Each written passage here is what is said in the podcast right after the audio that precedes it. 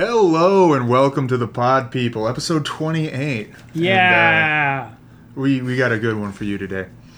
yeah. One of the best. One of the best. Today we watched The Untouchables, Right. uh, one of the few gangster movies that I absolutely love. The uh, the the the gift that is Tomas not watching movies when he was younger uh, gives us another truly great opportunity. This is another one I have not watched. Right. I've never. But quite a quite a cast. Just think about the childhood he grew up with. Rush Hour instead of the Untouchables. It's so sad. Uh, you know, both have their highs and lows. You know? No Jackie Chan in The Untouchables. That's true. I'm not saying it. I'm not. I'm not. No, I'm not gonna. I'm not gonna walk into it. I'm not. All right. So, do you have any fun facts? Yeah, you just tried to give me enough rope to hang myself, but I didn't. Yeah. I'm knocking puzzle pieces everywhere. It's a mess. Oh man. Uh, fun facts. Uh, this was released uh, June 3rd, 1987. So Wow. It's older than I thought it was. Yeah. Um, I thought it was like 91 or something. I did too. I was thinking early 90s. Uh, we had a budget of 25 million, and then the gross was 76 million. Oh, it's a nice budget.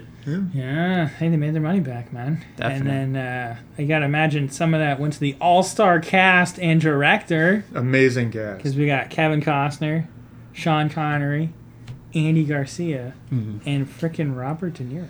Yeah. Yeah. Let's not forget Billy Drago. Right. But that comes later. Right. Well, he's not really like one of my guys. Yeah, he's so- he's one of my guys though. Right.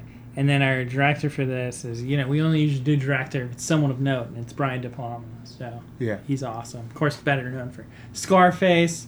And then uh, it's funny because it's like Scarface and like Untouchables are like his legacy, but like you know he started off like doing horror, like uh, with Carrie.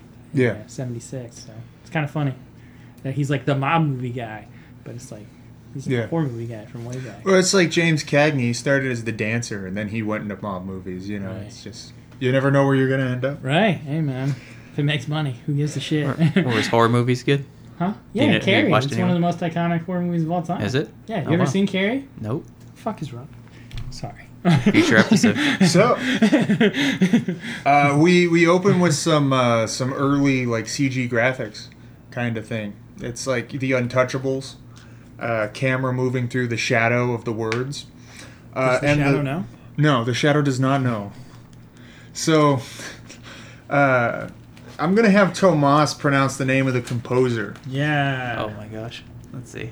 Yeah. because I can't. I'm gonna make a fool of Well, myself. I'm, not, and, I'm not Italian either, but in in the pre-show, Tomas just rolled it off the tip of his tongue. I was amazed. Yeah. I don't even. I just can't even read my writing. Is Elio Morricone or something? Yeah, that sounds good. Sure. It's the guy that did the good, the bad, and the ugly. Yeah. Yes. This is Definitely. this is a hell of a soundtrack. Uh, I'd, oh yeah. I'd I'd go so far as to say it may be the film's best feature. There's a lot of good things to love, but this soundtrack is is up there for me personally. Yeah. Sets the tone. Yeah. So it is. Our, our film opens up with a little title card over a man sitting in a barber's chair, and it's 1930s prohibition. yeah, in Chicago. So if if you weren't aware, there was a period of time the 18th Amendment came out in the uh, the Constitution. They were like, "Hey, no more alcohol. Yeah. You you can drink it, but you can't buy, sell, or transport it." They're So a bunch of squares. yeah, so basically, the there was enough political will around the country to get this banned, but you know, people being people, no the, uh, one was the stopped temperance drinking. movement. Right? Yeah. See, I know things. Yeah. I've read books. So uh, everybody was still drinking. Yeah. So they were just getting it illegally. Right. So very reminiscent of you know some things going on today. so. Are you telling me that we don't learn from the past? No, we don't. We really don't. Holy crap. Pretty neat. So, um, so we have this little title card explaining prohibition and that the uh, the organized crime is huge, and it's it's the time of Al Capone yeah. in Chicago. So the man in the barber chair is Al Capone, and the whole thing is shot at a top-down view. And every time, because there's a bunch of moments in this film, because Al Capone's our, our big bad. Um, every time they have him talking to uh, the press, Yeah. It's it's like a like a like a king keeping court. You know, he's in charge. He's got funny lines. Yeah. He's doing hand gestures. You know, he's Yep. he's on top of it, and so he's saying, "Hey, I'm providing a service that you know people want, people need." You know, Yeah. it's like, what what about them saying that you use violence? And he's like, "Well, you know." When I was a kid, you said you got farther with a kind word and a gun than just a fine, than just a kind word. So I really, I really like this scene. The the barber nicks him because he's moving around, Yeah. and he says, "That it's it's okay, you know, it's fine." Yeah, little do we know that guy got whacked later. Oh yeah, definitely. but um, like it, it does everything because from from the shot and like you know he's he's arrogant, but um, with the way that the barber cuts him and the way that he looks and the way the barber looks, the barber looks like he's about to die. yeah. Uh, film does a great job of setting up the villain. Yeah. You know, confident, in control, incredibly powerful, um, and also everyone's afraid of him. You know, Right. nice, nice shot. So. Definitely. It's kind of weird because uh, he's also like very charming too. Oh yeah, Right. You're yeah, Like, incredibly charming. It's um, uh, so this is Al Capone played by uh, Robert De Niro. Yeah, we didn't Yes, mention that, and yes. Robert De Niro, uh, that man is amazing. Yeah. You know, he can do all kind. He can do whatever he wants. You know, basically. Yeah. So um, then we we go to like a little bar. You know, and this is kind of to establish the stakes. It's like a like a pharmacy or candy shop type of place. I used to have those back in the day. And uh, girl comes up to get some medicine for her mom, and there's a man talking shop with the with the barkeeper, the proprietor, and he's like, "Look, the stuff's not good. I'm not gonna buy it." Uh, the man behind the bar is telling that to the the suit, and he's like, oh, "It's okay. You don't have to. You know, it's all it's all good. If you're not buying, we'll go somewhere else." And he leaves. And there's a second man in a white suit sitting on a chair with a briefcase that he like hits something on and, and walks away. The little girl notices that the man leaves his briefcase and she comes out, she grabs the briefcase and she runs outside to come and see him. It's like, Mister, you forgot your briefcase, Mister, and then it explodes. Yeah. The whole store goes up in flames. So this this establishes the stakes. It's not just, you know, well, people are drinking, so what? People are dying on the streets. yeah. You know, that's kind of the the point of the scene to establish that you know people get hurt. Um, this is the second rated R movie I ever saw as a child. I was about ten or eleven. Uh, the first one I saw was Tombstone. Excellent Nice. movie. This was the second, so I thought every R-rated movie was the best movie ever made. yeah. but this was the first child murder I'd ever seen uh, in my life. Yeah, yeah, because uh, it doesn't happen that often. Maybe like Frankenstein. Uh, Right. You know, you don't you don't see many children getting blown up. At Yeah. least this like explicitly. You know, Mm-hmm. so. Um, so that that scene left an impact on me to this day because uh, you know um, I was like, oh man, that kid got killed. No yeah. one ever kills Let's see what kind of movie you're in for. Yeah. So we cut to uh we cut to like a little house, you know, everything's going well, 1930s house. And uh in in this house awkwardly reading a newspaper, there's there's a woman and then there's a man. The man is Kevin Costner playing Elliot Ness. yeah. So from here, we go to Elliot Ness at a uh, press conference at a police station, and he is the treasure treasury agent. He's assigned by uh, the U.S. Treasury to come in and stop the flow of alcohol. Yeah. So, um, the reporters are asking him, "Is this just like you know, like a publicity stunt? Is it a, uh, you know, is it just some kind of you know, media blitz type deal? Is it just kind of like to kick dust up?" And Right. uh, Elliot Ness says, "Nope. Yeah. This is uh, this is super important. You know, this this is my calling. Uh, prohibition is the law. I'm here to enforce the law." Yeah. Yeah. So he's uh, he's Judge Dredding it up here. That's where my head went to, but I was like, I'm not gonna make the joke. So he he goes to meet the cops. All of them are standing around, and he says, "Hey, here's the deal. Some of you like to drink. Some of you may have drunk in the past. Like that doesn't matter. You're not gonna drink going forward. You know, we're officers of the law, and therefore we have to be an example. You know, Yeah. total square." Basically, Yeah. is, is what we're getting from it. Yeah. so it's like we need to enforce the law by example. Yeah. Uh, we have a little Jimmy Olsen reporter dude. He's like, "Ah, Mr. Ness, you know, I can help you." And he's like, "Whatever, go away, kid."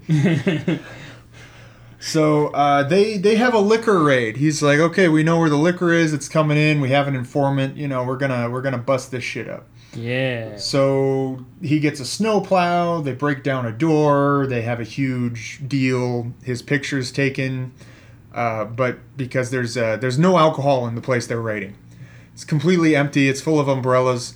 Um, His pictures get taken, and he's he's a laughing stock. You Yeah. know, nobody. Everyone's like, well, this guy's first big move was a bust, you know, and not you know not one that ends successfully. Like you know, Yeah. it's bad. So he's on the bridge, kind of drowning his sorrows without alcohol, which is always tough. and he he crumbles up a paper and throws it into the river because he's on a bridge. And uh, a beat cop sees him, and he's like, "Hey, you know, throw your stuff away in the trash can." And they kind of have a fight.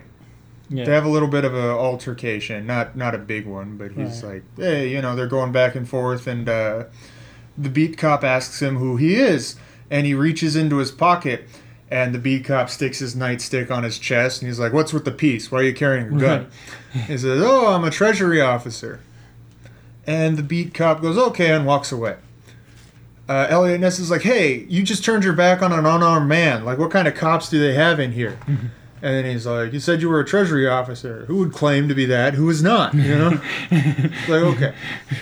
So, so the big, the big awesome thing about this beat cop, uh, he he clearly has street smarts. He clearly knows the situation. Uh, he's he's down on the ground. He knows what's up, and most importantly, he's Sean Connery. That's right. it. Uh, and anytime Sean Connery shows up in anything, he steals the whole show. Like, Yeah. um, his charisma is just through the roof. I don't know how he does it. I don't know how a person ends up with so much like screen presence, but but Sean Connery's He got has it, it. and yeah, he he's just amazing. Yeah. So, uh, like the line, who uh, who would claim to be that? Who's not? Like you know, it just I love it. I love Sean Connery, and I I love this uh, this little exchange. So Kerfuffle. so Elliot Ness. Uh, oh, his his name. Uh, he's playing Malone, by the way. Yeah. Uh, Sean Connery's playing the beat cop named Malone. Yeah. So, uh, so, so they talk for a bit, and uh, yeah, they, they kind of just go their, their separate ways. Right. Al Capone, at his at his uh, you know hotel that he lives at, basically. Um, there's a there's a guy there who has a ledger, and he's like, hey, you know, this is our first setup for the ledger. He's like, hey, make sure the barrels, like everything's in this ledger. You know, there's a there's a bookkeeper guy, and uh, it just cuts to Al Capone and his operation kind of randomly throughout the film. Yeah. Uh, just every now and then when they need a transition to show you uh, just the opposite. It's like we got the cop sad at night. We have Capone in the lap of luxury with breakfast being brought to him. You know, we just have this back and forth interplay. So um, Elliot Ness goes to work the next morning, and uh, the the cops are whispering behind his back. Yeah. This guy's a loser They're all talking shit. Yeah. Yeah. and uh, he walks to his office, and uh, pinned up on his office door is the newspaper clipping of his utter failure. Um, this movie does a really good job throughout of like setting things up beforehand. Like before the girl blows up, you see a man in the white suit on the bar.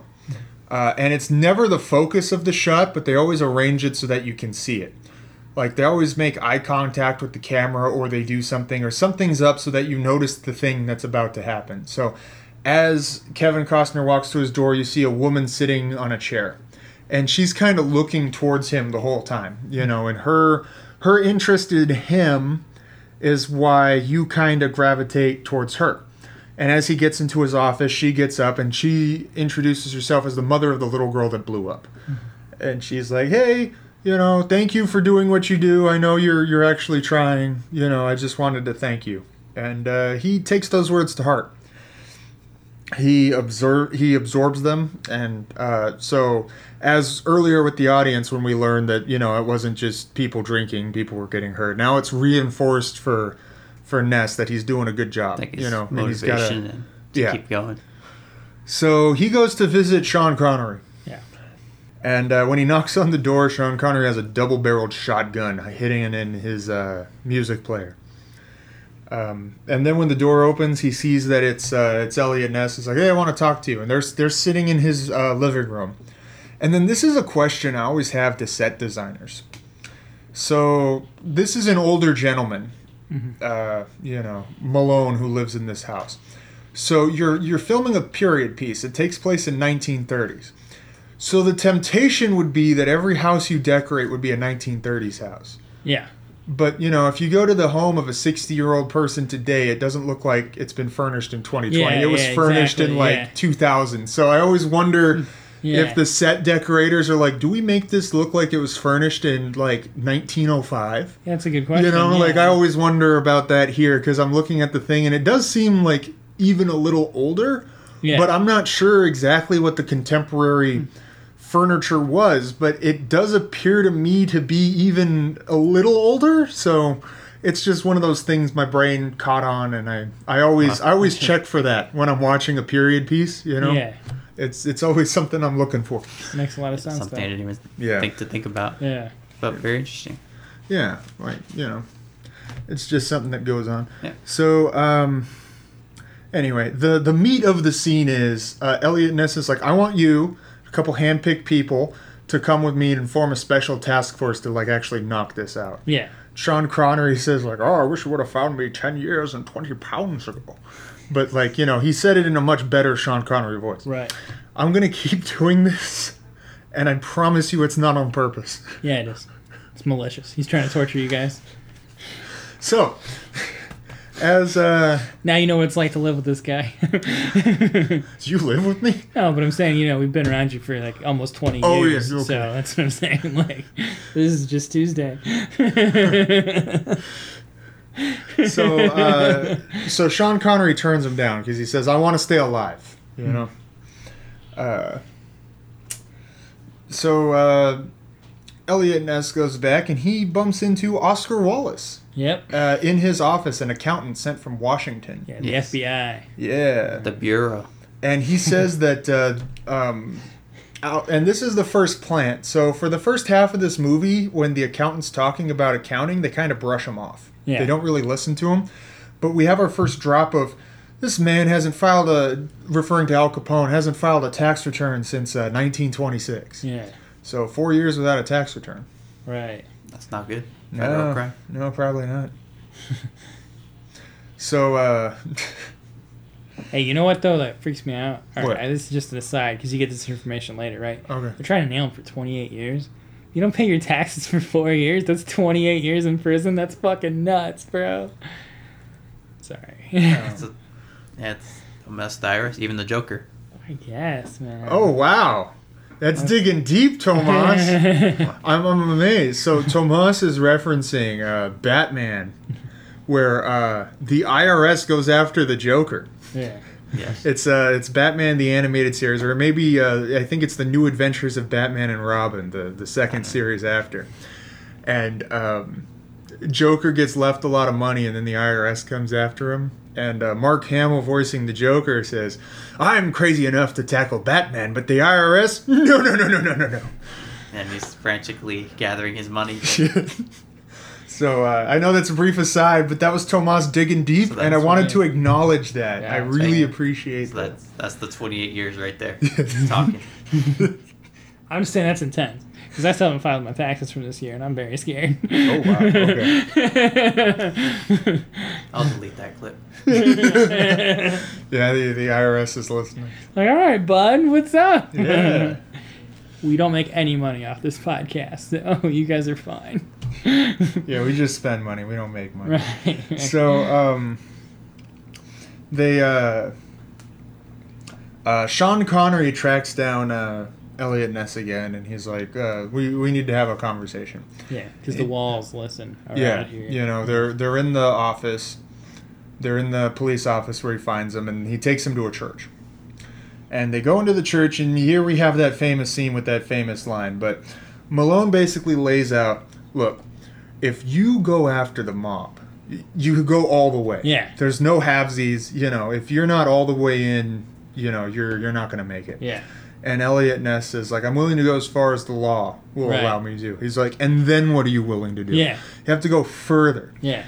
And then he does it. He, uh, you know, he pulls a knife, you pull a gun. He sends one of yours to the hospital, you send one of his to the morgue. That's the Chicago way.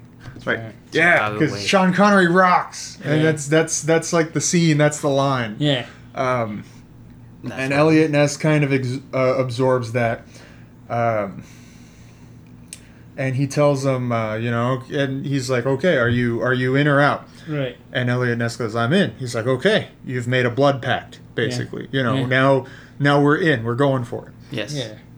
All in. So they're they're walking down the street. Uh, Malone tells him, "Hey, uh, you can't trust anybody. Yep. No one. You know, you can't trust the cops. That's how they knew they were raiding. Someone on the force like tipped them off. You know." And uh, he's like, "Oh well, if I can't trust anybody, who do I trust?" It's like you, we have to go before they can turn the cops. We got to Right. go earlier. So yeah, they well, go. the, the way he uses it is really Yeah. great, right? Yeah, It's like if you don't want to ride an apple, you got to pick it from the tree. Yeah. Right. So I was like, that's pretty good. so so they go down to the police academy and they say hey we're looking for someone for uh, like you know some some long-term duty uh, right out of here that we can just steal who's consistently your best shot yeah. And he brings up two candidates first guy comes out pasty red-haired dude kind of stutter blinking you know no no star power whatsoever Right. you know, he's just kind of blinking, and he's like, "Okay, uh, so like, what do you want to be a cop?" He's like, "Uh, protect and serve," you know. Like, and Sean Connery's just talking to him like normally, and the dude's like super nervous and shaky, and then Sean Connery's like, "All right, you know, don't call us, we'll call you." Like- and he goes back in, and then we have our introduction to uh, to Stone Yeah. and um, basically everybody's in the standard, you know, cop position, legs spread, shoulders certain way apart, and um, S- Stone, played by Andy Garcia, The man himself. yeah, uh, fun guy, most famously known for playing Dredd in the Max Steel movie. Sure. No, That- uh, that's a thing. No, Uh, probably, I'd say most famously known for playing uh, Terry Benedict in the Ocean's films, or maybe. Godfather Part 3. Godfather Part Three. People know about that one. Yeah. Yeah. So. Uh, I like that you have the balls to think that Ocean's Eleven is more popular than The Godfather Part 3. It is part three. It's more loved, sure, but more people have definitely seen The Godfather Part 3. I'd argue more people have seen the Ocean's trilogy than Godfather Part Three. You Three. think? I do. I don't I'm I'm so. almost certain. I'm not willing to. I We we can look at the numbers. I'm alright. Sure. I mean, I'm not willing to die on this hill though, and I, I know like neither am off I. Yeah. He also makes an appearance on the I George don't- Lopez show. he makes an appearance on what? The George Lopez show. There you go. no, uh, Andy Garcia's around. Yeah, He's pretty good. awesome. He's And uh, from from the way he handles his gun, he just whips it out of the the side and just kind of casually shoots twice in the chest, and then like basically makes a face on the target. Uh, you know, if Terry Benedict shot like that, Danny Ocean would not be a happy camper. So um, they they talk to him. Sean Connery talks to him. He's like, "Why why do you want to be a cop?" And he's like, "Uh, to protect and serve." You know, he's like, "No, no. What's the real reason?" yeah. And he's like, just kind of shrugs, and then uh, the guy's like, "Wait a minute, your name's not Stone. Where are you from?" He's like, "Oh, the South Side." He's like, "Oh no, you're." Uh, it's like, "What's your real name?" Before you changed it, he goes, uh, "Giuseppe." and then uh, Sean Connery goes into a series of uh, racial slurs you'd use against an Italian. what might those be? As someone half Italian, I feel like I am, you know, able to say some of these, and then on the other hand, I don't want to offend anyone who like actually cares. I'll say it. Hey, say it to me. You're only three inches taller than me. I'm not scared. he calls him a Dago and a Wop, which uh, those like Wop's the heavy hitter. Dago's pretty bad too. I'm offended. No, thank you. Noah. So, um, Um, when you guys cancel the show, remember just Dutch said that. yeah, just just the one named Dutch was throwing around the the, the, show. the, can- the racial epithets. here. We've already got our backup plan podcast. We'll just lean into body snatched, and we'll just Oh, like just- we'll, leave, we'll do the full just rebrand. jettison the Dutch. We've got our exit strategy. Looks like all four corners are Zach's corner now. So anyway, uh, racial slurs aside, um, uh, Stone fights back. He knocks the clipboard Yeah. out of Sean Connery's hands and puts the gun to his throat. yeah, he fucking all pulls a like- gun on him. It's like it's better than you, you Irish bastard. you know? And then uh, Sean Connery's like, "Oh, I like this one." It's like, "Yeah, well, welcome to the task force." so, uh, guy with a little passion, a little fire. yeah. Well, they need balls on the team. Yeah, you need somebody who can go all the way. That's right. We know what he's prepared to do. Yeah. I like that line. Man. So uh, I put, I wrote Giuseppe Verde down here for his name, which is the name of like a playwright. I All right. think, yeah, like a 16th sentence. I don't know. Good to know. Go back That's totally verify wrong, though. So um, the three of them, Mm-hmm. uh, Ness, Malone, and Stone, uh, walk back into the academy, and uh, and Wallace, the accountant, is still there, going like, "Hey, I found some really cool books," and they're like, "Whatever," and they're grabbing shotguns from the yeah. thing. It's like we're going on a liquor raid. And uh, the accountant notices that he's uh, they've all got guns all of a sudden. He's like, "Oh, hey!" And he's like, and he he uh, Sean Connery points a gun at the accountant. And he's like, "We're going on a liquor raid." He's like, "You carry a badge?" "Yes." "You carry a gun?" He hands him the gun. Nice big And the shotgun. accountant kind of looks it over and goes, "Okay." Yeah. Um, I I'm not sure who plays this accountant, uh, but he does a great job. yeah. Uh, he's he's really fun throughout this movie. He's yeah, just poor guy's a- like in there with like the elite, right? And Yeah. then- so he's not revered. Poor guy. Yeah, and it's it's too bad because uh, Even we dropped the ball. yeah, we did. Is this I my feel, fault? It's probably my fault. I feel, no, I, I really should have looked it up. So like, the thing is, and like I know I I know some people won't agree with this, but I feel like of of the main group and of the supporting cast and everyone, not that he does a bad job, but I feel like Kevin Costner's the weakest link in terms of acting power. Right. of this group. Um, 'cause everybody else, like everybody, even Sean Connery, who's like you know famous for just playing Sean Connery. Like I buy almost every, all everybody being everybody else, and then Kevin Costner like just remains Kevin Costner to me. Like he doesn't really do any Right. super good performing where it just takes me out of it for a Right, second. right, right, so right. like, uh, but um, I just say that because I regret not looking up the name of this accountant because he sells it. You know, he's really good. He's up there with everybody else. Right. Um, so they go on a liquor raid, That's right. the four of them, and it's in the post office. yeah.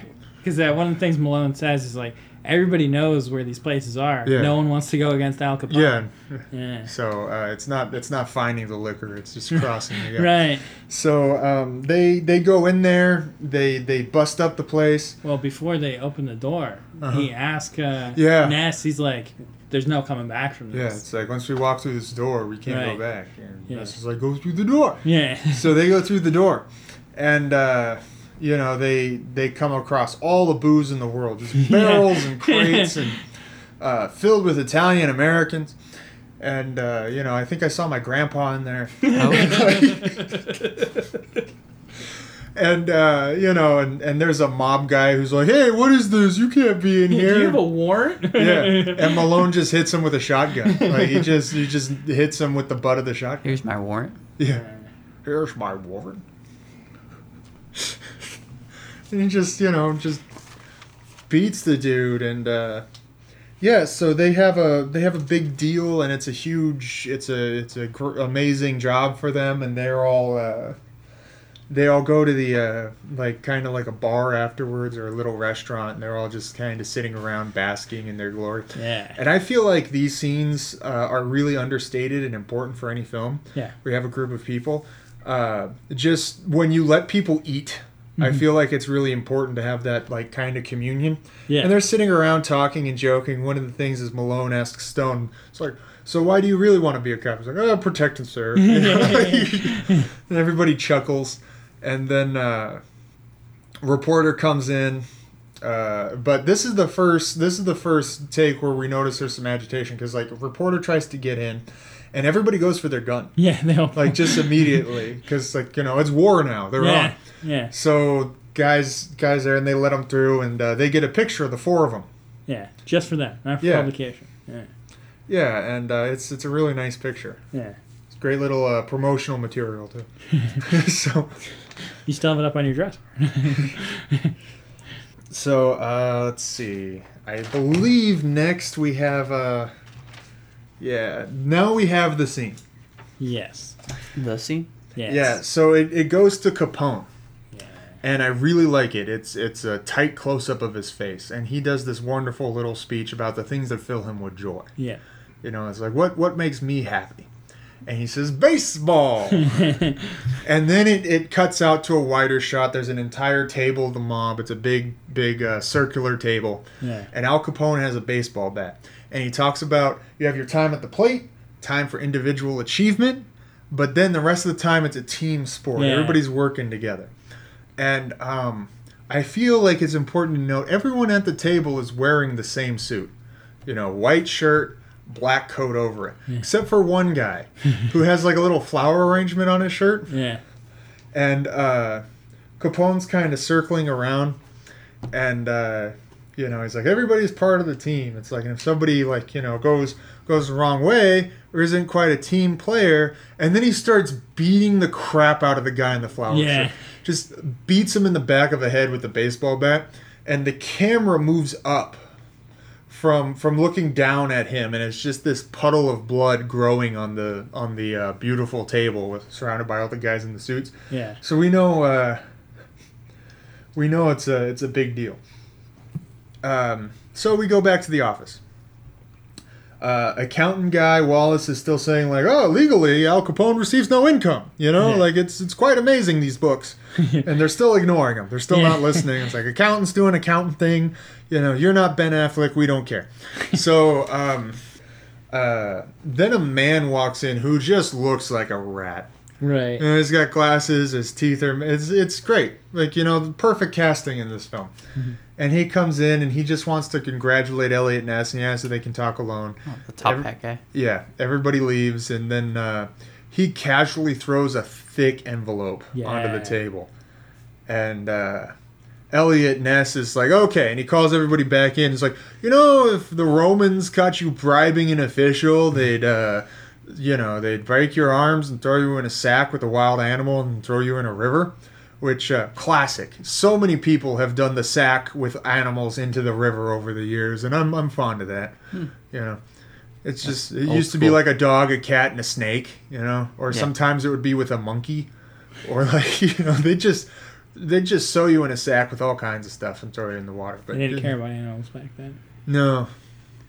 Uh, you know, class, classically, that was one of the things, uh, you know, uh, urban legend that they did to Rasputin. Yeah, that motherfucker would not die. Yeah, it's like, you know, they shot him eight times, they threw him in a sack in the river with, you know, the dog, the cat, and the snake, and he still was kicking, you know, he didn't, you know, all that stuff happened to him, according to urban legend, you know. Yeah, They make a movie about that guy. I want to watch that. Well, Kingsman 2 is going to be out. It's actually three. Is it? Yeah, the second one's so bad. Well, no, I know, like, they had, like, The Kinsman. Yeah. Like, isn't the, is this the second one, or This did is I? actually technically a prequel. I, I know it's like World War One, Yeah. but like I thought that already came and went. I thought this was the sequel to the prequel. No, no, no. It's because of the pandemic. Everything Oh, okay, yeah, it got delayed. All right. Yeah, yeah. Anyway, I'm sorry for the brief aside about the kin. So We're, we're allowed to. yeah, It's a I movie guess- podcast. Relevant movie topics. We're asking about scheduling here. So, yeah, so they they take the bribe guy out, yeah. and um, meanwhile, uh, so after after that scene, uh, Well, Elliot uh, Ness drives home. it's also the thing, too. This is where he first says, Oh, you guys think you're untouchable. They're like, anybody can be gotten to. Yeah, So- the the bribe guy says that anyone can be gotten to. So he goes home.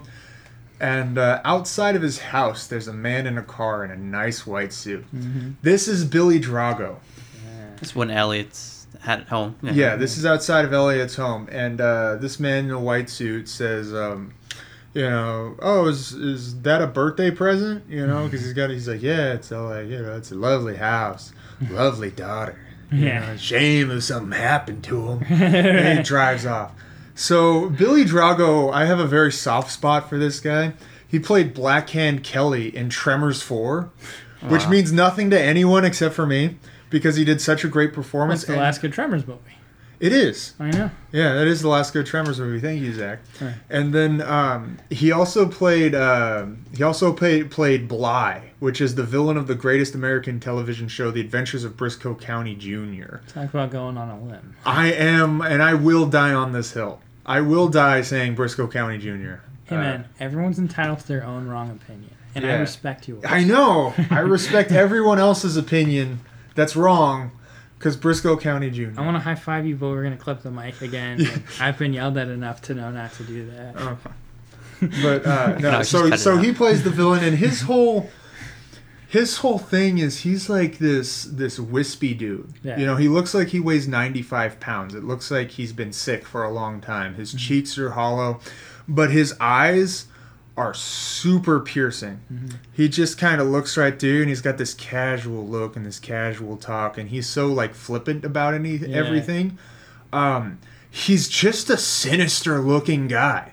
Yeah, And um, according to everyone that I've heard that's worked with him, they say he's the nicest person on the planet. So like, so just just a brief shout out to Billy Drago. He sadly passed in 2012. Uh, one of my guys. Oh, Right. Just you know, one of one of my people. right. So so he drives off. Elliot Ness kind of gets his whole family together, and he's like, "We're leaving. You know, we're taking off. The mob knows where we're at." Yeah. So uh, he gets his uh, wife to a safe house. You know, they they get him into a car with a cop that uh, that's on Malone's list. Yeah. So presumably Malone's list is cops we can trust. Yeah. you know? Yes. So um, you know, the cop wears his clothes, drives away. Um, they're they're waiting. Malone shows up with backup. All four of the Untouchables are together, and uh, they're talking. And uh, Ness asks Malone, he's like, "Hey, are you sure we can trust that cop?" He's like, uh, "We better. He's my cousin." so, so like, "Okay." So um, then uh, Malone tells them that they uh, it's all like, well, if if um, if you're ready to hit back, you know, there's a big raid. We know we know where a lot of liquor's coming Yeah, it's in. an international shipment. Yeah, it's a big one. So uh, Taylor Ness is like, okay, so they're on a plane.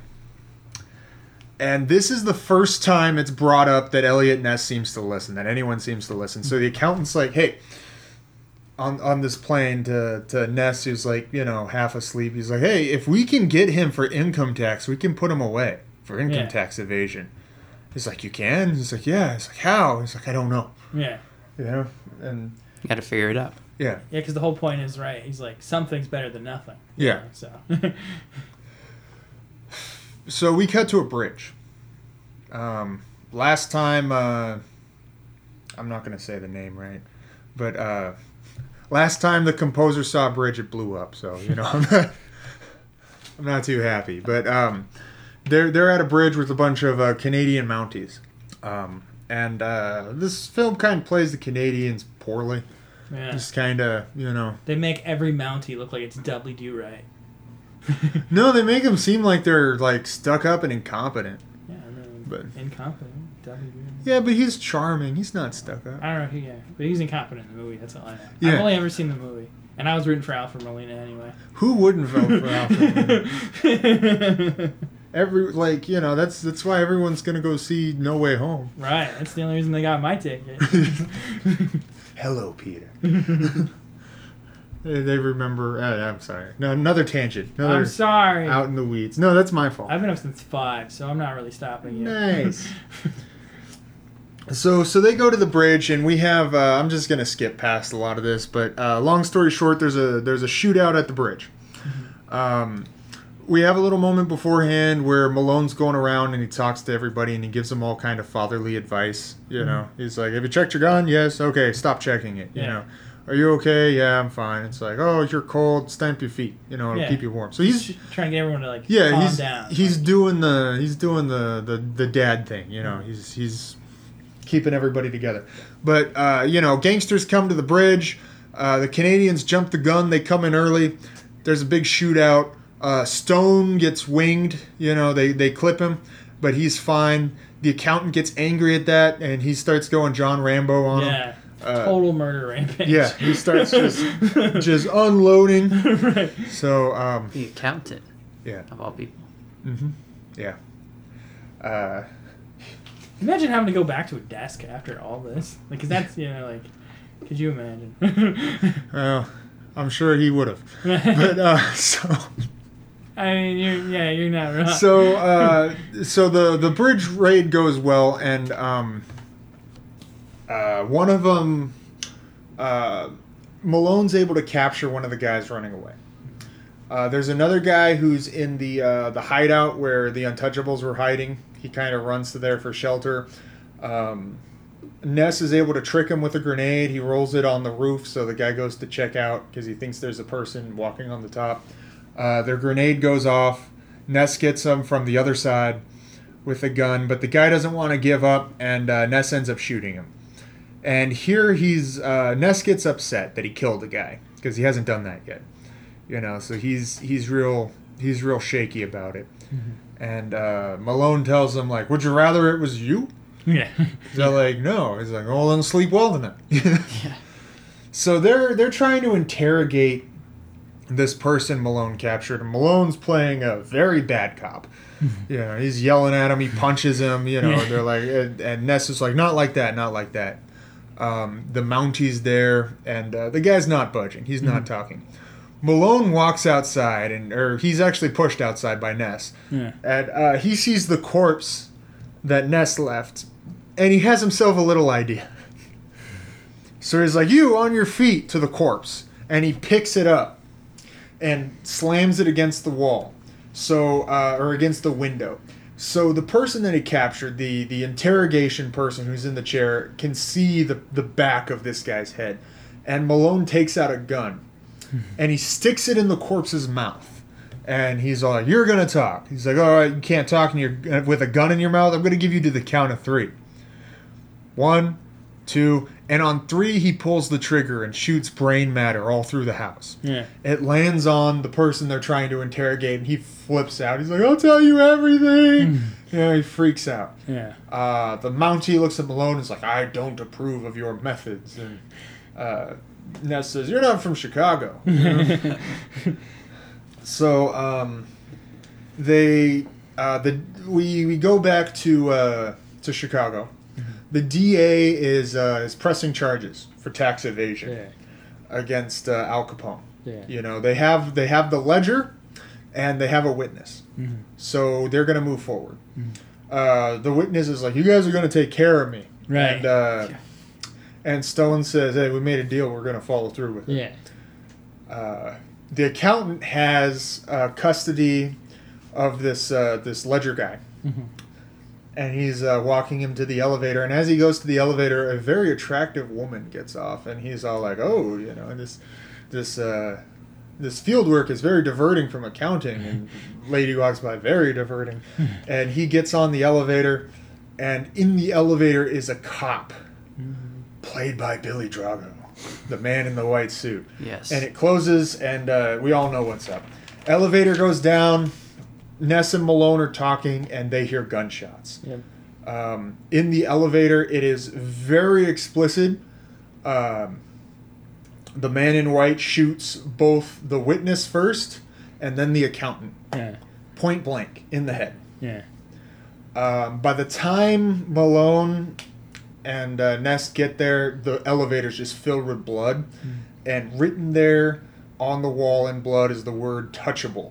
Mhm. Smooth. Yeah. It's pretty awesome. Yeah. Um, the police chief also sees uh, the man in white get away and a couple of dead cops outside. Yeah. Um, like outside the service elevator. Presumably, they were going to take him to you know the the safe place, but Yeah. you know, bunch of dead cops. So they're they're freaking out.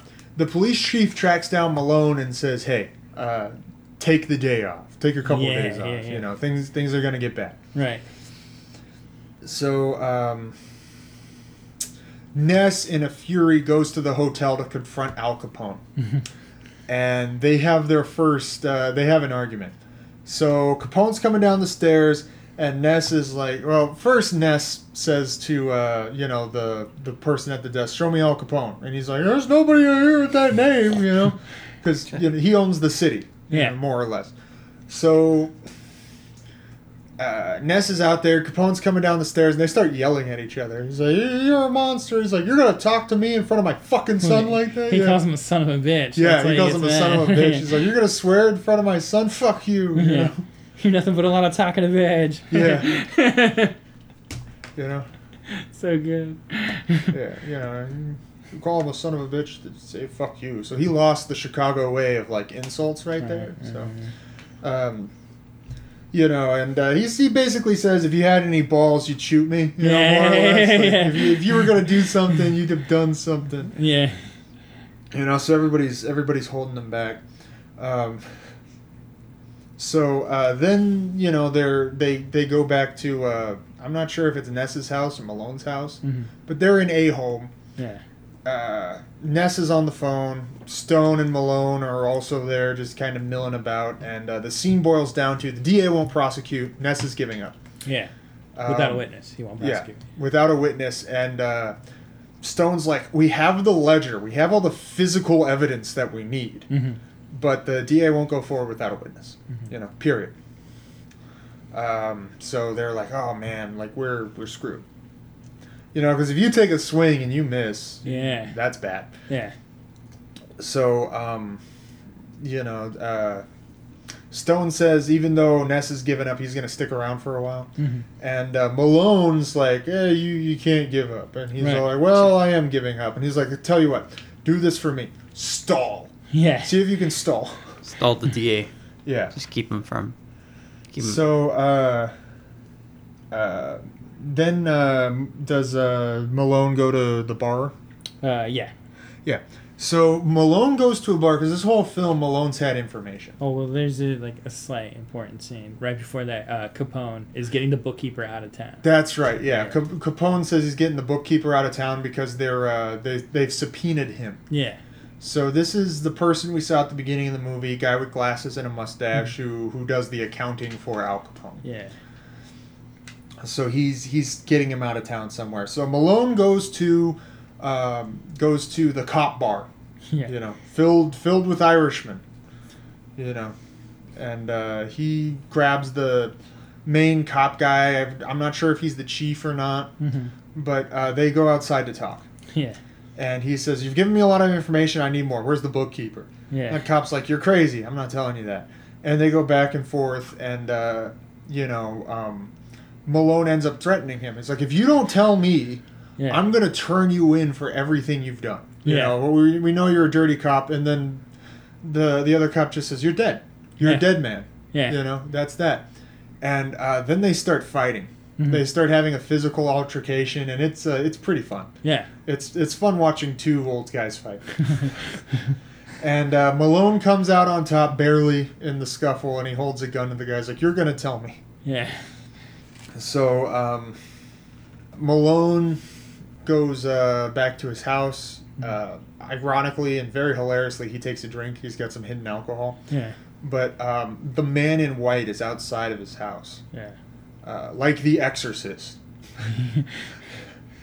um, and he's kind of walking around, and there's another goon there, and uh, somebody is uh, watching him. And this whole scene is shot from the uh, intruder's perspective. It's him watching Malone as he goes through the house. It's really good drama. It's Mhm. really nice tension because you you're following with the camera, and the first hint you have is that uh, Malone looks at the camera, and the camera moves back to the brick wall hmm and then it comes back out around. and then it goes to a different window, and then you see a hand come and open the window. So now we absolutely know we're in the perspective of the person who's coming to kill Malone. Yeah. Malone follows him around the house. He loses track of him once, then he spots him finally. Uh, and it's really well shot. He's just slowly moving through the house, room by room. He sees evidence of Malone. He sees his jacket, his things. He sees, and then he finally sees him hunched over his uh, his uh, radio or record player. Mhm. But uh, Malone turns around with his double-barreled shotgun. We then have the perspective of the man who came into the house. He's got a little switchblade, Italian person. Sean Connery then throws a bunch more racial epithets at him as he walks him out of the house with his gun. He's like, "Get out of here!" You know. And as as he's outside of the house, um, the man in white is there with the Tommy gun. Yeah. The second he Yeah. leaves his doorstep, and he unloads on him. It's crazy. Yeah. He he puts so many bullets into him, and he's down, and uh, he just uh, the man in white just kind of smiles and leaves. Yeah. Uh, Malone is left to crawl, bleeding through his house, Yeah. and uh, as he does, um, it it's overcut with the sounds of opera singing, Yeah. and we have Capone in the opera, you know, watching the the clown sing. He's crying. Yeah, and he's he's weeping, and then uh, the man in white comes to him, whispers in his ear, really close, whispers into his ear, Yeah. and then he, you know, cracks a smile because Malone's dead. Yeah. Ness comes to Malone's house, sees the trail of blood, hops through, finds Malone's body. Um, Malone's pointing off to the side, trying to show him something. Um, he thinks it's his uh, key and religious symbol that Yeah. he's pointing to Yeah. and he hands it to him and he kind of like no and he kind of throws it to the side and he grabs the paper and he rasps the, the bookkeeper you know? Yeah. he's like the bookkeeper's on this train? He's like yeah. And then he tells he tells ness like what are you prepared to do? Which is so cool. yeah and then he, he passes he he dies. And and uh, ness ness and stone are left uh, just you know there uh, with with malone's body. And uh, so the man in white is two for two. Yeah. He's doing pretty good for himself yeah. He's the guy you want, right? Yeah. Yeah. billy drago come on Wow. so uh i know you don't you, you'd get it if you saw brisco No. I've seen like two episodes. I was like, eh. oh man And I'm a chin guy. oh man Uh, I didn't mean to break your heart. That's all right. We can't always agree on everything. Right. So, um, Like I thought the shirt and tie was a good idea. So uh, when, uh, you know, so at the body of Malone, we just just a little tasteful thing. It cuts back to Capone, and he's toasting Mhm. with champagne and the uh, the opera singer. The whole, you know, Yeah. everybody's dressed real nice. It's a huge thing, and he's happy as a clam. That's right. So they go after the bookkeeper. They know what train he's on. So they go to the train station. Yeah. Ness and Stone. So Ness is on a higher platform. He's overlooking a staircase. Um, Stone is off to the side, you know, also doing stuff. They're kind of looking around, and then this is the the infamous scene from the movie. This is the one that everybody knows. There's a woman at the bottom step of the uh, of the staircase. It's a big staircase, and she has a baby carriage. Baby carriages back in this day were made out of wrought iron, you know, just just metal. Solid. Yeah, and not like aluminum. You know, this isn't. It's the 30s. You know, Yeah. it's made out of skillet iron. You know, like, you know, this thing weighs 120 pounds, and she's trying to like lug it up the stairs. So uh, Ness has one eye on her and one eye at the doors, and he sees some people in suits that look suspicious coming in and out, but one by one, it's not them. He finally breaks and decides to help the woman get the carriage up the stairs. This scene feels like it takes 20 minutes. Like Yeah. it's just so stressful and drawn out yeah. and he gets he gets the carriage pretty much to the top step. It's like on the platform and it's safe when he comes face to face with the mob and everybody there. Uh, he lo- he makes eye contact with mob guy. Mob guy makes eye contact with him. Kevin Costner ditches the baby, pulls out a shotgun, and blows the mob guy away. Yeah. the carriage is knocked down the steps and it just starts bouncing down. so um, it's this has been used in everything. I feel like it's most famous from the Untouchables. It started, I think, with like Battleship Potemkin, like a Russian five-hour film back in the day, like of just carriages going downstairs, and it's been done a couple times. But I think uh, the Untouchables put this on the map. Slater parodied in Naked Gun 33 and a third. um, so just the baby carriage, slow motion falling downstairs while people are having shootout. It's very dramatic. Yeah. Uh, so Stone shows his prowess shooting a bunch of dudes with his guns again because he's really skilled at it. Kevin Yeah. Costner has a shotgun, so he's just pointing in the general direction and pulling the trigger. Yeah. Uh, concealed carry, not really a thing in 1930. Walk around. you know. Yeah. So, um, so everybody's unloading on everyone. A couple shots hit the baby carriage, but it's fine because once again, it's made out of iron, and uh, you know some sailors get hit in the crossfire. A lot of people die. Um, as the carriage gets to the bottom step, and this is really impressive. Stone's able to slide and stop it from like tipping over with his leg, Yeah. which um, that's got to be like a hammer hitting your shin. yeah. Yeah, I think Well, he's made out of stone.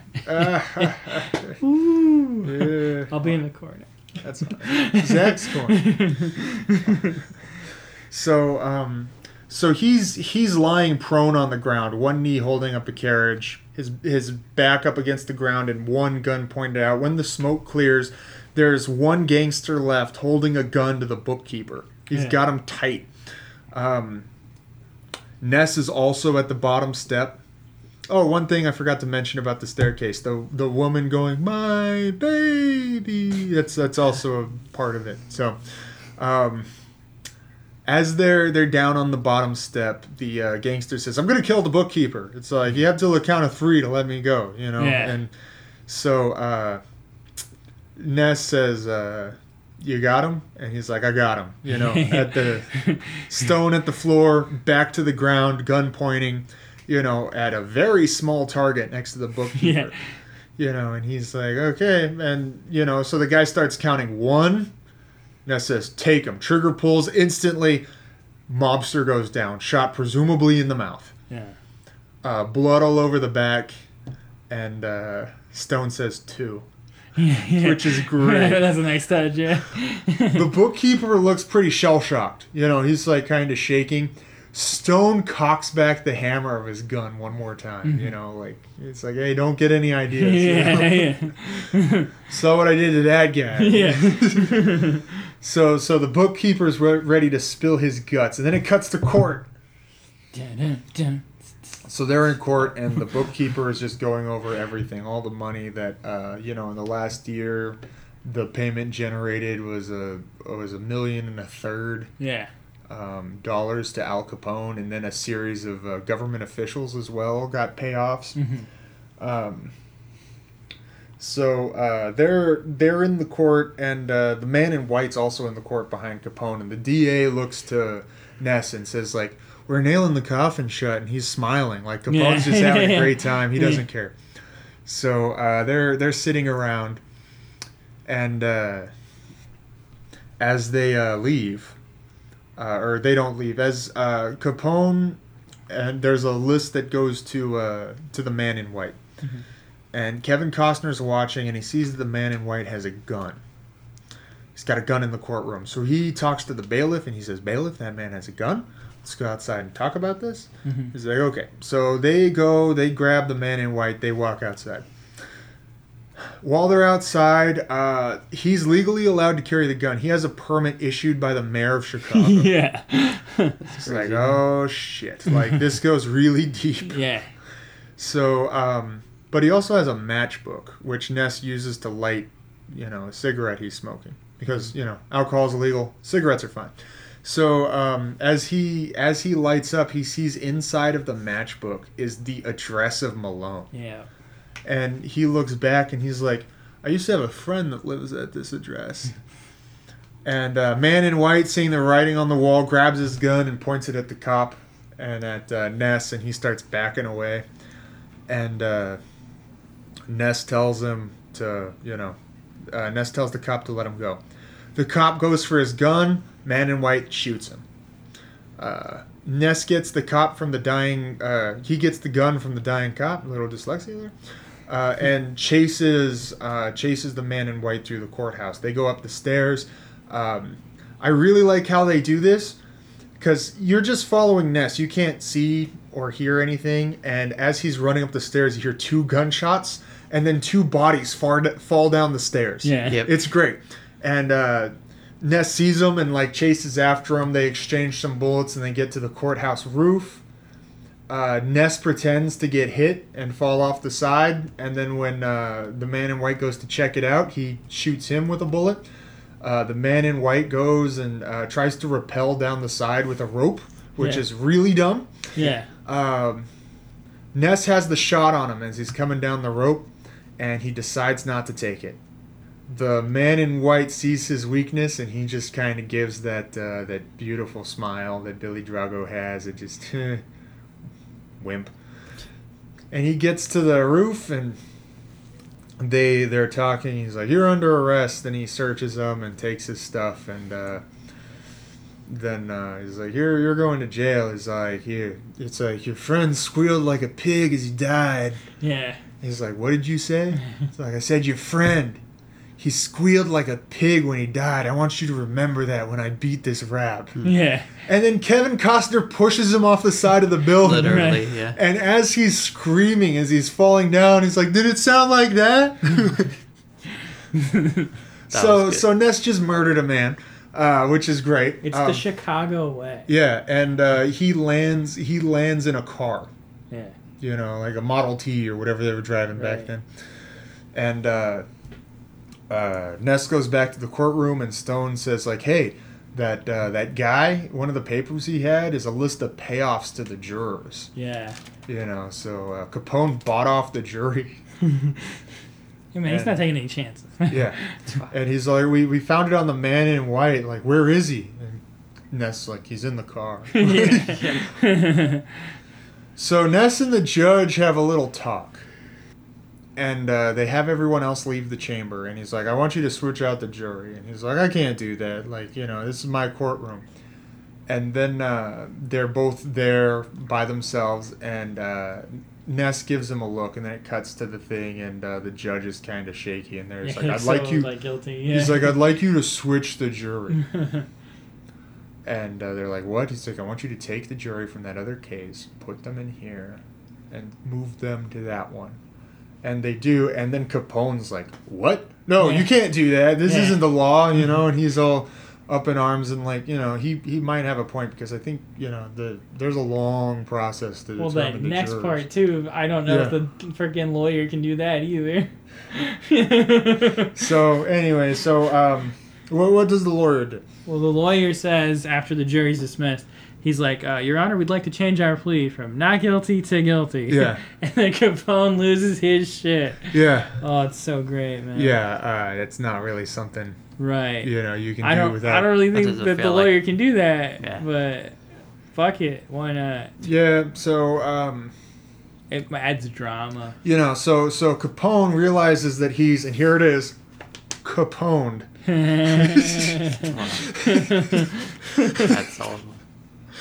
I liked it. Yeah, so he starts, you know, uh, you know, Swearing. This isn't justice. Yeah. yeah, and his all of his associates, uh, heavy set Italian American gentlemen, are uh, just kind of holding him back, and you know, it's hard to contain a raging bull. and uh, you know, he's trying to strike out, and uh, and Ness decides to have a little chat with Yeah. him. And, Well, he throws his words back at him. yeah, He's like, the fight's not over till the fight's done. yeah. That was good. I like it. And Capone's like, "What did you say to me?" Yeah. So, um, oh, I forgot to mention the the reason the judge changed it, changed it is Ness said that he found the judge uh, in the ledger, Yeah.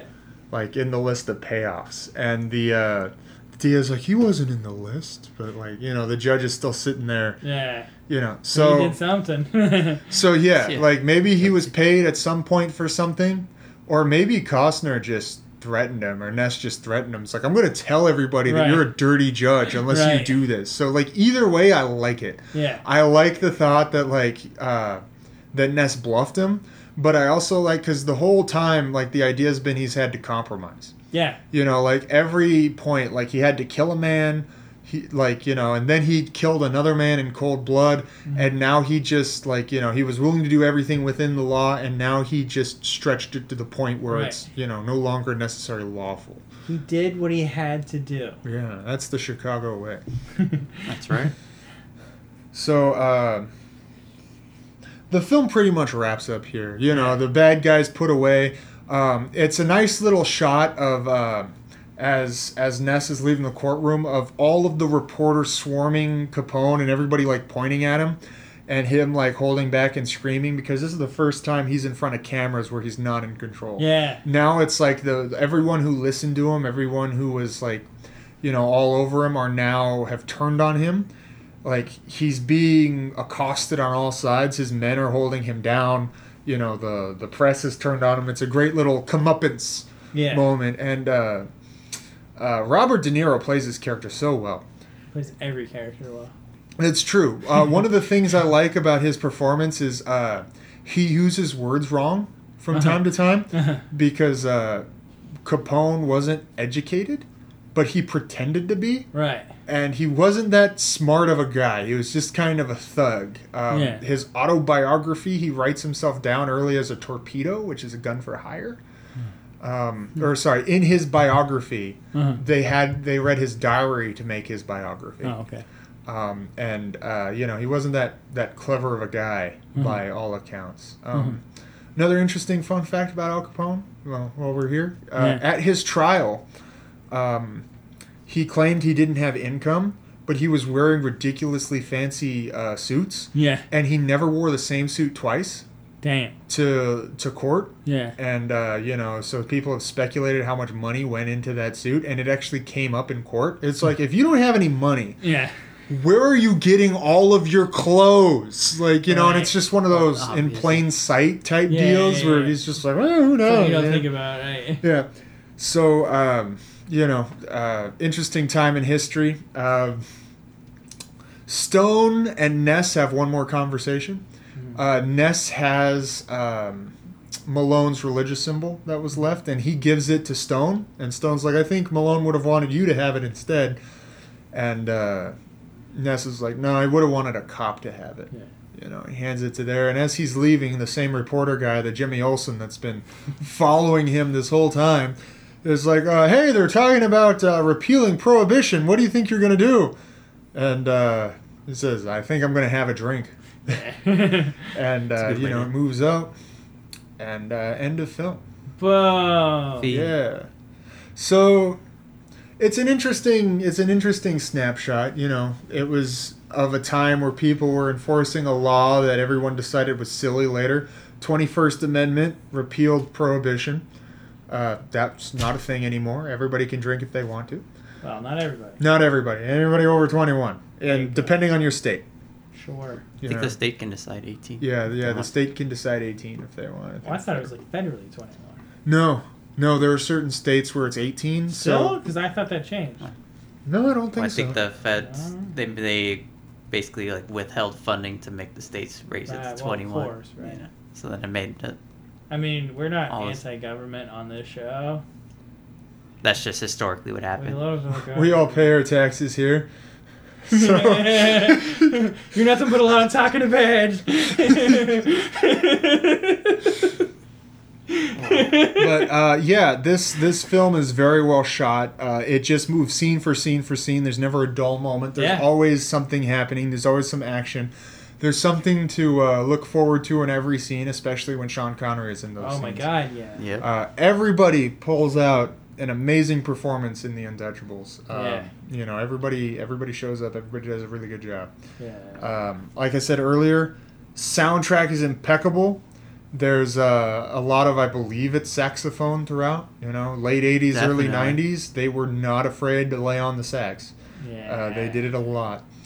Um, just the general soundtrack for standard moments. There's like themes of sadness, themes of action, themes of triumph that uh, just cut through the movie. Yeah. Um, and uh, Yeah. So, sometimes I feel like it's a little overpowering, but that was the era. You know, they they do that then, and that's okay. You know, like it just That's just the, the style. soundtrack is an event when it occurs. You know, Yeah. uh, just really well done Yeah. from beginning to end. Uh, really enjoy this movie. Uh, I haven't seen it. Likewise. I haven't seen it in uh, I don't know maybe maybe like 18 years since I saw this film last. Uh, it's long enough that the first time I saw it, I didn't know Billy Drago was in it. I know who that guy is now. Uh-huh. I it, I was talking to this before the movie started. When I first saw this movie, I didn't know who Robert De Niro was. Damn. So I've Wow. since learned he was in The Untouchables, but the first time I saw it when I was you know right. younger, I didn't know. Yeah. So, uh, you know, lots, lots of people. I knew who Sean Connery was. Right. that was That's about good. it. That's good. But uh, When you say stuff like that, it makes me think. Oh, I probably watched these movies way too young. there you go. So, um, yeah, just, just great movie all around. Any thoughts or comments? Everybody did a good Oh, I love this movie, man. It's one of the all-time greats of the gangster movies, and I like it because, uh, you know, most like the great mob movies are always from the point of view of the mob. Yeah. So I really like this is like the point of view, you know, from like uh, you know, like the cops, right? Like that's a cool like different way to do the movie, right? It's like I think that's, That's a true. lot more fun. Yeah. Yeah. Like obviously, So good. Goodfellas and Yeah. Godfather. That's Right. Yeah. You're you're in the mafia side. Right. Well, I feel like I feel like this is like a western. Yeah. Like they even have a horse scene. Yeah. You know, it's just Yeah. classic. You know, old timey, white hat with gun. Well, that makes Mhm. total sense because then you know we got the composer from like all the great Sir Yeah. Leo and Cowboy movies, right? Yeah. It all makes sense. Yeah. It all know, makes that's, sense. That's kind of that's kind of how it's done. you know? yeah. uh, you know, it's it's Chicago. It's pretty lawless. It's corrupt. You know, Yeah. you just have some people trying to do the right thing. I think um, it's really it's a really interesting story from a really interesting time period Yeah.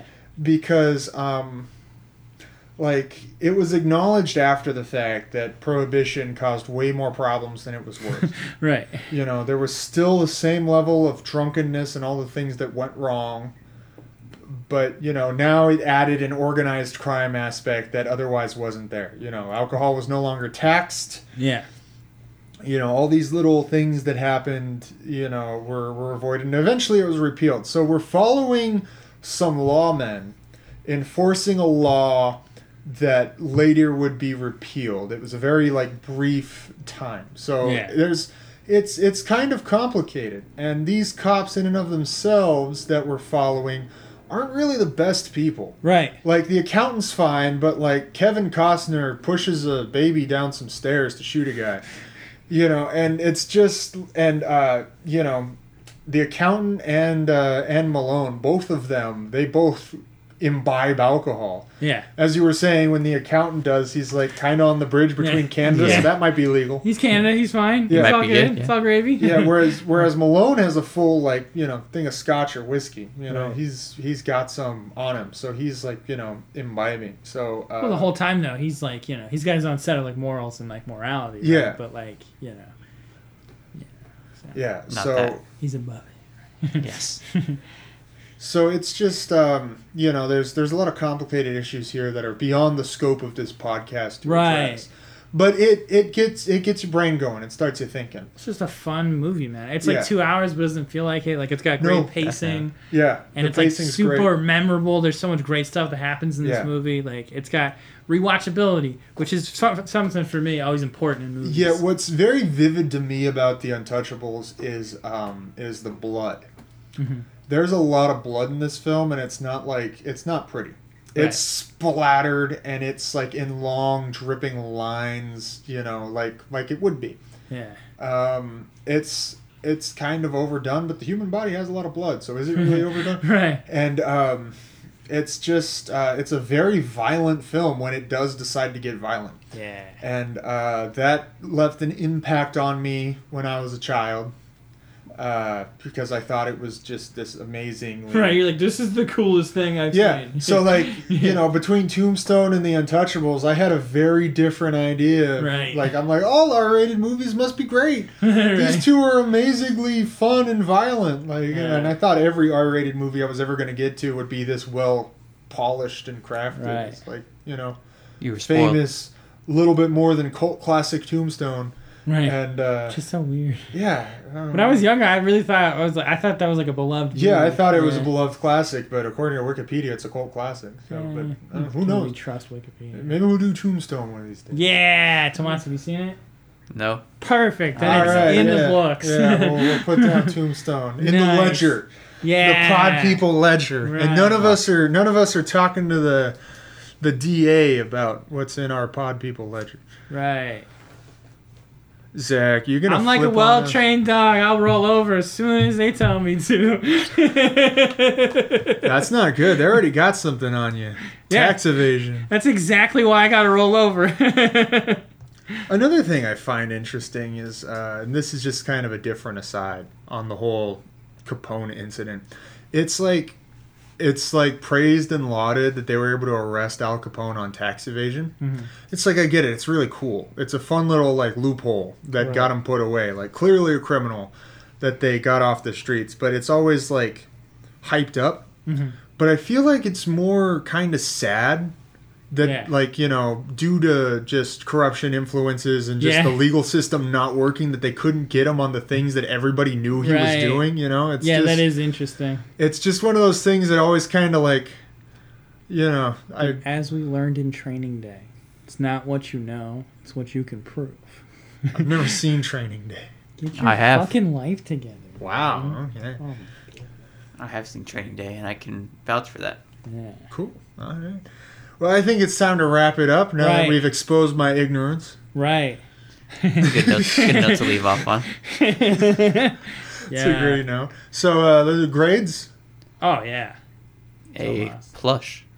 Plush. Yes. yeah it's a nice plush a one you can just roll around A with the teddy bear. yeah Of course, I go A plus. It's like you know one of the best movies ever. Like so much fun. I, I I feel like an A minus, but I'm gonna give it an A because I feel like that's just pedantic and stupid for a great movie. Right. Like I feel like I'm giving out A's left and right these days. I don't know. We'd have to check the tapes. Yeah, because like I remember, I remember giving out like C's to movies that I really liked because I was trying to be super critical. We But could have like a table of everybody's grades on each movie. Oh, that'd be good. Get a chart going. yeah, Yeah, I wonder if I've ever given. I'm good at less spreadsheets, so A. my only uh, the only thing that uh, improvement for this movie is that it would have been longer. It would have been nice. yeah. I think I think I'm getting soft in my old age. I'm giving it an A. yeah. Oh. Sticking to it. Yeah. All right. I think we're good. yeah. Yep. Check out uh, Body Snatched. You know our secondary Yeah. page. New Check out our of the pod Facebook. Check out our YouTube. Got a YouTube. Link to all that in the video description or the episode description. Yeah. There you go. I, I get drunk. I Descriptor. Say stupid thing. Huh? I said description. Yeah. You're good. Good to go. Yeah, I'm good. Are we If you like it, you can write a review. Well, now they're not gonna go. Well, now, now, man. Now they know what they're in for. I don't know. All right, All bye. right. Yeah, see you later.